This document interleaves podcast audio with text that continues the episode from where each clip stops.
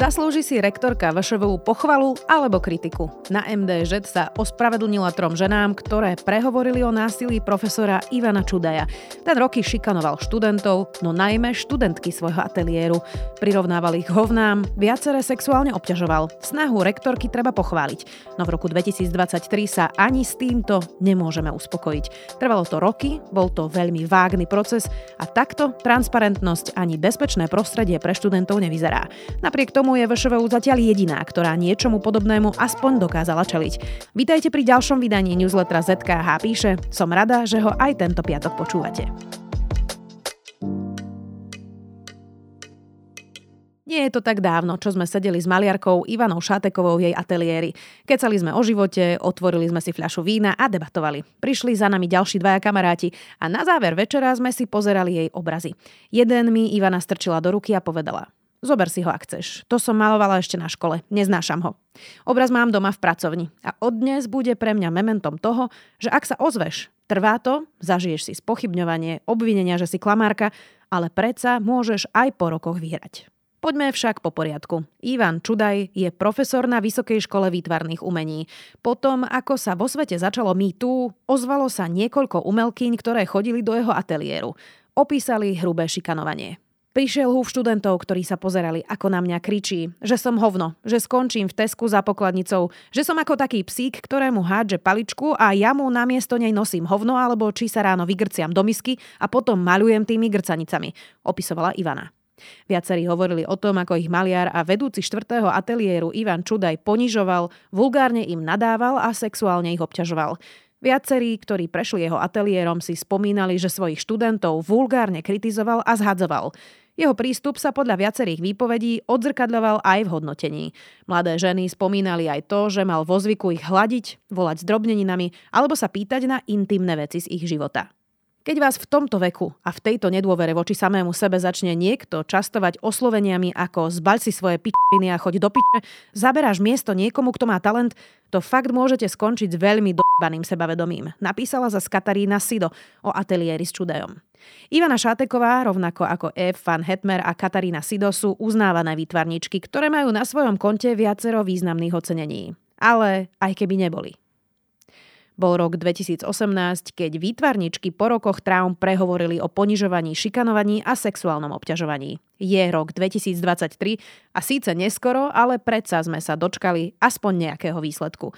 A hoci je rozpačitý a tak trocha zanecháva pachuť, je to prvá lastovička, že ani univerzity už nemôžu ignorovať toxických vyučujúcich a traumatizované študentky a študentov. Rektorka Vysokej školy výtvarných umení Bohunka Koklesová sa priamo na Medzinárodný deň žien ospravedlnila za správanie Ivana Čudaja trom bývalým študentkám aj ich rodinám a blízkym. Uznávam podne do betí ako oprávnený, napísala Bohunka Koklesová v stanovisku. Etická komisia nekonečný čas prešetrovala obvinenia a potvrdila všetko, o čom tri odvážne ženy prehovorili.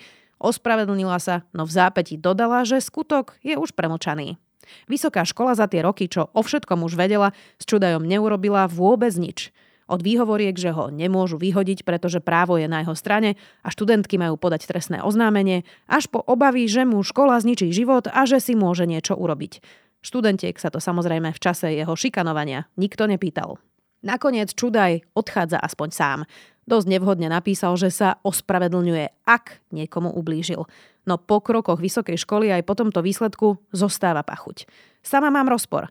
Na jednej strane rektorka Koklesová prijala na škole viaceré opatrenia, ktoré do budúcnosti výrazne pomôžu každému ďalšiemu, kto by niečo podobné zažíval.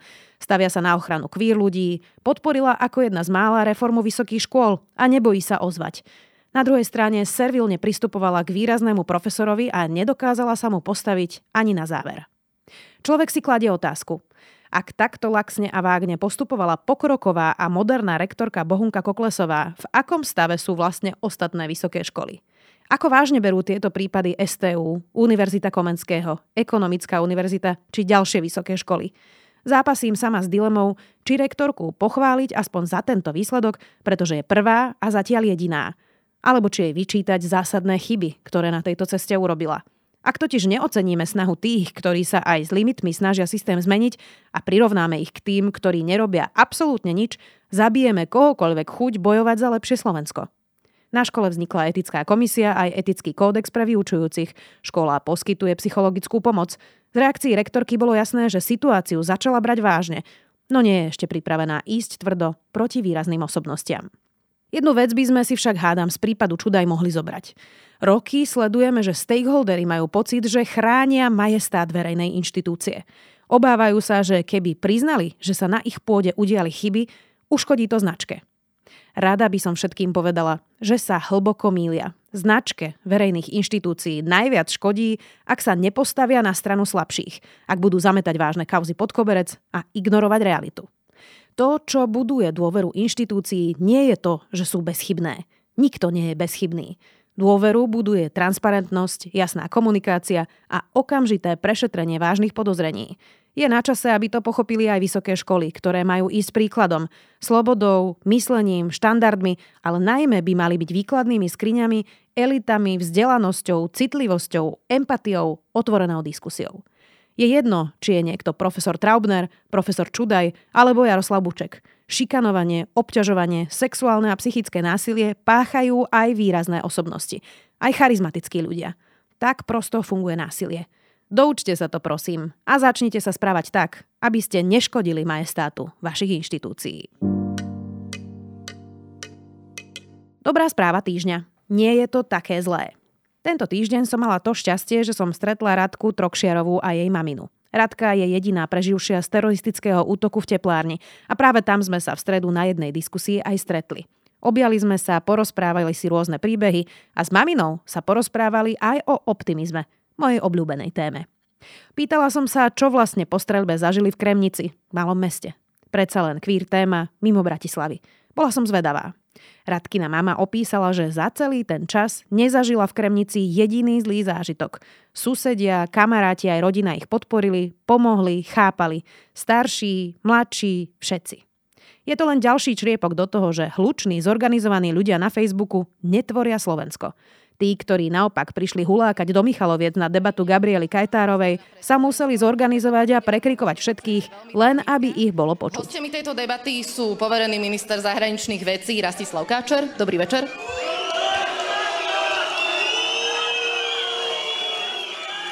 Dobrých a normálnych ľudí je viac. Len ich musí byť cez ten hluk a krík počuť. Kremnica nesklamala Radku a jej rodinu. Buďte viac ako Kremnica a menej ako Kriklúni v Michalovciach. Prešiel rok, odkedy sa začala tá vojna, niečo vyše roka. Uh, tesne takto pred rokom. tesne takto... Inak o slušnosti tento týždeň napísala komentár aj šéf-redaktorka Sme Beata Balogová. Píše v ňom, že na neslušnosť sa musí odpovedať slušne, hoci sa to môže zdať málo hlasné. Nedajte sa zmiasť krikľuďmi. Slušných ľudí je tu stále viac. Na tom sme sa aj s Radkou a jej mamou zhodli. Podcast týždňa. Česi vlasti zradcu nechali tak. Česká kontrarozvědka odhalila pracovníka ministerstva zahraničí, který donášel ruským tajným službám. Česku písali tento týždeň seznam správy o českom zamestnancovi ministerstva zahraničných vecí. Diplomata usvedčili z toho, že niekoľko rokov donášal Rusom informácie, ktoré mal ako zamestnanec ambasády v Líbii šifrovať. Tajná služba ho odhalila a pána poslalo ministerstvo na dôchodok. A ďalej nič.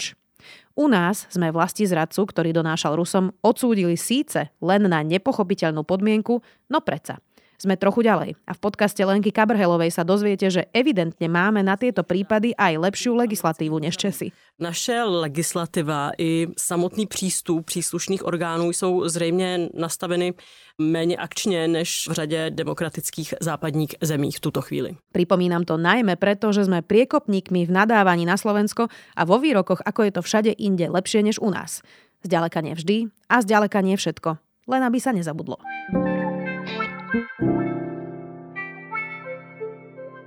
Video týždňa. Manželia Houdekovci a sebeobrana. Sebeobrana sa začína oveľa skôr ako fyzickým útokom a ak sa budete brániť, je lepšie mieriť na oči než do rozkroku. Kniha nielen pre ženy a dievčatá o násilí, sebeobrane a rôznych typoch obťažovania vychádza aj v slovenskom preklade. Autormi sú Jasmína a Pavel Houdek, ktorí obaja roky pomáhajú ženám v sebeobrane. Ahojte.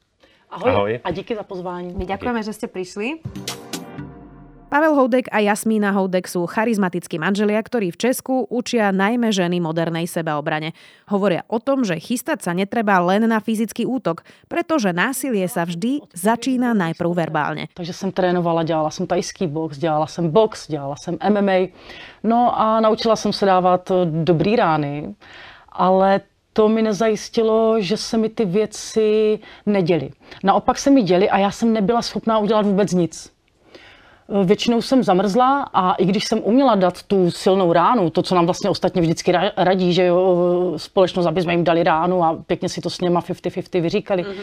tak to jsem neudělala. Takže to byla původně taková to myšlenka, jak to teda udělat, jak se za sebe postavit, jak se z toho do, ideálně dostat, jak se do toho konfliktu vůbec nedostat. No a odpověď byla až moderní sebeobrana. Vedieť sa za seba postaviť a povedať nie aj v bežných situáciách je dôležité a je to zručnosť, ktorú som sa aj ja v mladom veku musela naučiť.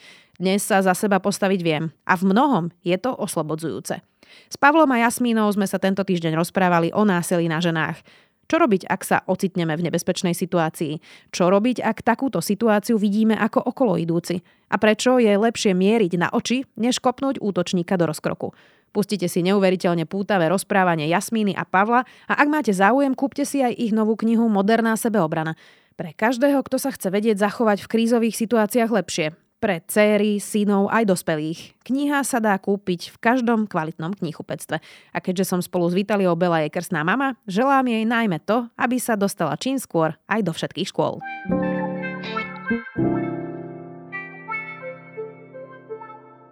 Hudobná bodka Circle. Circle mal opäť výborný streamovaný set. S hodou okolností ho premiérovali presne počas toho, ako som písala tento newsletter. Producentské a DJské duo zo Švajčiarska Adriatic hrali v majestátnom prostredí zádušného chrámu kráľovnej Hatshepsut na západnom brehu Nílu v Egypte. Pastva pre oči, výborný set, ak sa potrebujete sústrediť pri práci alebo máte doma kamošov na večeri. Toto bolo 46. vydanie newslettera ZKH píše. Ďakujem, že nás čítate aj počúvate. Do počutia opäť o týždeň.